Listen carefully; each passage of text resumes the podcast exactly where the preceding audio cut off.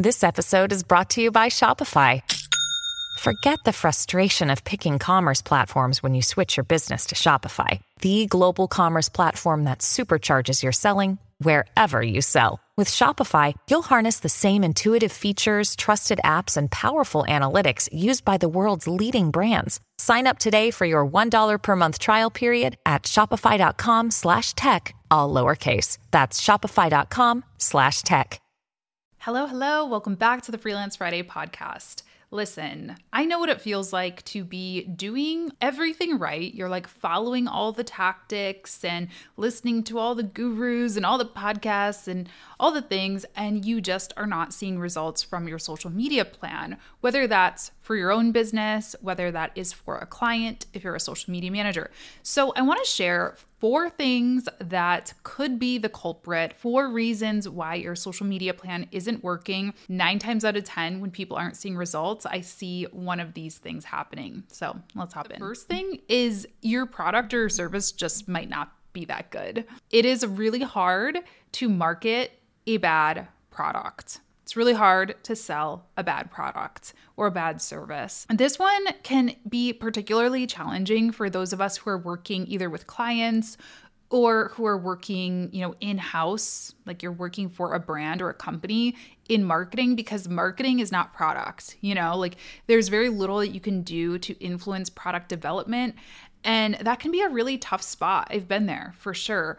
You know, when it comes to your own business, you can of course take that and say, maybe we need to refine the offer. Maybe we need to look at the landing page and make sure it is accurately describing the offer. Maybe we need to have a focus group, you know, do an interview with some of our past customers and see what they liked and didn't like. But when you're working for somebody, you have limited input on those things. So, my best advice if you feel like it's the product, be honest, do it tactfully meaning that you can come with some research, you can come with some customer feedback, you can screenshot comments. For example, I once was asked to run ads for a company. I'm not going to describe the company. It was truly the weirdest. Like let me let me think of like a an example that could be similar. Let's say that it was bacon scented perfume. I'm serious. Like it was very similar to that bacon scented perfume. I should have said no to the project. Number one, I'm vegan, for those who don't know. I was vegetarian at the time, but still not really in my wheelhouse. So that was on me. Also, I just knew that that product was probably not going to do well in the market. We started to get comments on our ads saying, like, why would I buy bacon scented perfume? Or, you know, this is a terrible idea. Comments like that. So what I could have done is taken some of those comments and told the my client like, "Hey, this is a feedback. Could we maybe consider making the perfume like not bacon scented? I don't know. Same thing when I worked in corporate. I worked in staffing and corporate staffing, and they would be like, this job pays too low for what you're asking, or, you know, something similar to that. So I could have taken it back to the person who was in charge of posting that or, or filling that role and just given them that feedback and said, hey, I can still do whatever I can do on my end. But at the end of the day, this comes down to the service or the product. The thing is with social, it is the job of social media to drive traffic to the product or service. After that, that's a different department. That's either copywriters need to work on the landing page, web needs to work on the optimization, uh, you know, salespeople need to do their due diligence and actually call those leads that are submitting those forms. Like there's very little that we can do at that point. So it's important to keep that in mind. And when you're talking to your clients, you need to explain to them, like, if we're getting traffic over to the page, I'm doing my job. I want to help you solve the problem because I want you to see tangible, real results as well. But I'm doing my job. So, what can we do on the other side to make that traffic actually convert and turn into a sale? Editing Latasha here with a quick word and bonus tip from today's sponsor, Thinkific. Those who know know that Thinkific is my course platform of choice, and they have helped me really build a true community, which is so, so important. I'm adding this as a bonus tip here because something that I think a lot of people don't realize is making social media work, growing on social media is not about building fans. It is not about just getting people to, you know, be obsessed with you. It's also about being obsessed with your customers, obsessed with your community, listening to them. Being a good listener is such an important part of this job. Thinkific actually just released a free course all about building a community, which I think is so exciting. I'm going to leave a link for it in the show notes for you if you want to check it out. They also have a really great guide to building communities. My best advice for building a strong community is just listening. Like I said, asking lots of questions. I am always on my Instagram stories, I am in my community platforms, I'm in my comments every single day, just asking you all for feedback, paying attention to the questions that you ask. And honestly, my best selling products have always come from you all. Like I give full credit to the listeners, to the viewers of the YouTube channel. I never wanted to create templates ever. I was like, I'm not doing that. And I created my template pack, the social media management toolbox, and it instantly just flew off the shelves. Like when you listen to your audience, when you listen to your customers, when you listen to your community, good things happen. So definitely check out the free course from Thinkific and thanks to them for sponsoring today's episode. Okay, the next thing that I see happening a lot is uh, people don't have a target audience. I feel like I could say this till I'm blue in the face, and this is always going to be a thing you know, a lot of our clients, they just want to make money. They want to take anybody's money. I get it. I will take almost anybody's money, right? But I still can explain to you who my most likely customer is. I can look at data and tell you who tends to purchase from me, who tends to click on my ads. And those things, those data points, that research, that can help inform which platforms I'm on, which colors I'm using. You know, am I going to be very stereotypically feminine color palette? Am I going to be a little bit more masculine or gender neutral? Like all of these things matter the tone and voice that I'm using in my ads. If everybody's clicking on my ads is, you know, 18 through 24, I'm probably going to be sharing more memes, more jokes, like paying attention to trends. If they tend to be 40 plus, I might be speaking in a little bit more academic, serious tone, you know? So you have to know who your target audience is. Again, this can be really challenging when you're working with a client or when you are, you know, working in house because if your client or your boss is just like, yeah, just like get as many people in the sales funnel as possible, you're going to need to just like do your best at figuring it out yourself. I mean, that's not the long term solution. I think there needs to be a better long term solution. But again, when I worked in corporate, I worked at a company for like four years and they never told me who the target audience is. Like, they've never gave me like an age demo. And I was like, who am I talking to here?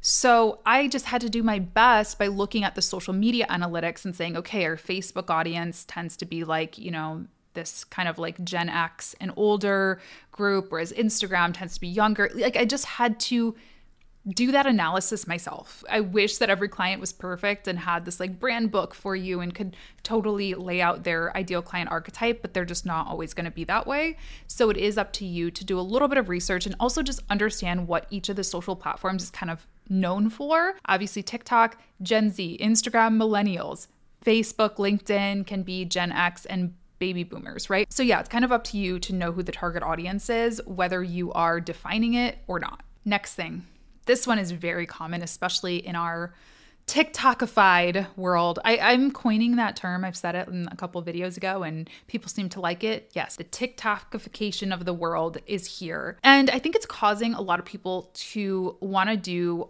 all the things. I feel you. I feel you. I am you.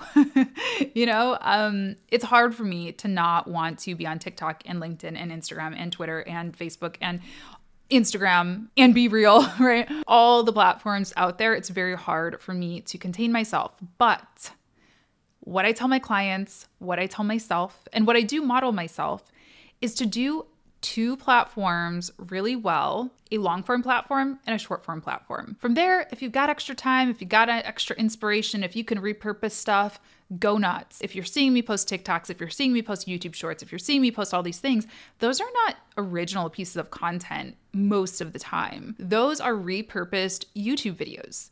And I post the same clip on all the short platforms and boom, like that's a super easy content marketing strategy. The thing is, when you are one, when you're creating new content for all the different platforms, you're burning yourself out. And two, you're not really getting good at anything. I mean, unless you are a full time content creator, or like, again, if you work in house or freelance and like that is your only job, is just show up on all the platforms and maybe you're doing them all well. But for most of us who are wearing a bunch of different hats. We are doing a mediocre job at everything, and we're not really carving out a space for ourselves on the platform that we really want to be known for. So, most people, when they meet me or when they talk to me, they say, Oh my gosh, I love your YouTube videos. That's what I'm known for. Some people say, I love your podcast as well. Very few people are saying, Latasha, I love your TikToks. And that's okay. I'm comfortable with that. I know there are other, you know, social media managers, marketing strategists, online business people on TikTok who are crushing it. And that's okay. I'm able to give them their crown on that platform because people know me for this platform, you know? And I think it's important that we do that with our clients too. It can be really overwhelming. It can be really expensive for your clients to try to go all in on all the platforms. So pick two, do them really well, measure them, take time with them. You know, that doesn't mean posting every day for a week and expecting these monumentous results or, you know, expecting like these clear winners in two weeks. That's not going to happen. Give it a little bit of time and you'll be able to measure and you'll be able to understand your audience and all that and improve. And, you know, thing, things will go well, I'm telling you.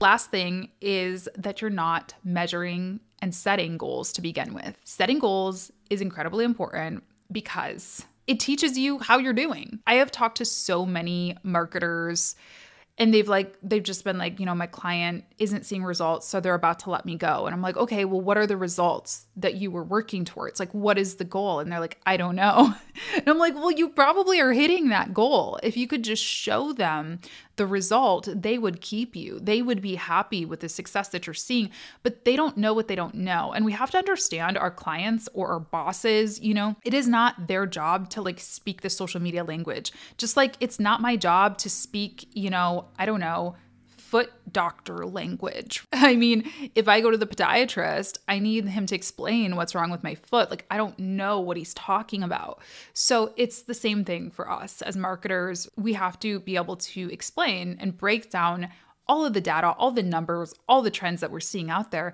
and be able to put it into a digestible report, a digestible format for our clients to see, okay, we are making progress. So, first thing, you need to have a business goal first and foremost. If your client doesn't have a business goal, then I don't know what to tell you. They sound like they might not be a great client for you. They should be able to either tell you if they're looking to increase revenue and make sales, which is spoiler alert, like most people's goals at the end of the day. But they also might have a goal of like customer service. That's a function of social media. They might have a goal of just spreading the word. They might be a brand new, let's say, nonprofit or an influencer who just wants to like expand their reach. Those are all three different key goals. And again, most of us are going to want to grow all of those things, but pick a primary goal to start with. So once you have that primary business goal, then you marry that with a social media goal and social media metrics. So awareness is going to be reach and impressions. You know, if you're working with an influencer or somebody who's just trying to get their name out there, yes, then you're going to want to be doing trending content that is going to get more eyes on their account, get more people into their funnel basically. If it is customer service or just growing like brand loyalty among existing customers, and you're going to be focusing on engagement. Hey, folks,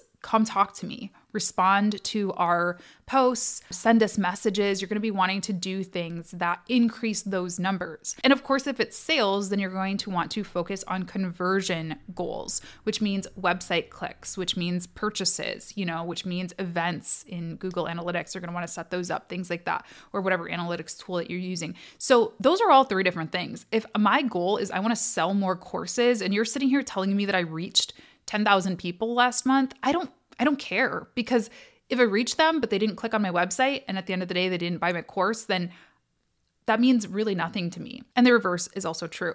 So it's super important to set these goals. My recommendation, whether you're, again, working for yourself or whether you're uh, working for a, a client, is to pull at least a monthly report and do that for yourself too. Like I have a dashboard, a KPI tracker for my own business that I go in once a month and I just say, okay, traffic is up, traffic is down, this, this, this, you know, so that I'm able to look back. And what's really helpful is it helps me make projections for the next year. I can say, okay, summer tends to be a little bit slower, fall tends to be a really big time for us, winter tends to be good for us, etc. So I don't freak out if it's summer and I'm like, why is traffic down? Why are website clicks down? Why is engagement down? Yeah, same thing for your clients. Of course, I would make it more formal for my clients and actually put together a report with screenshots and all of that. I actually have a freebie for you.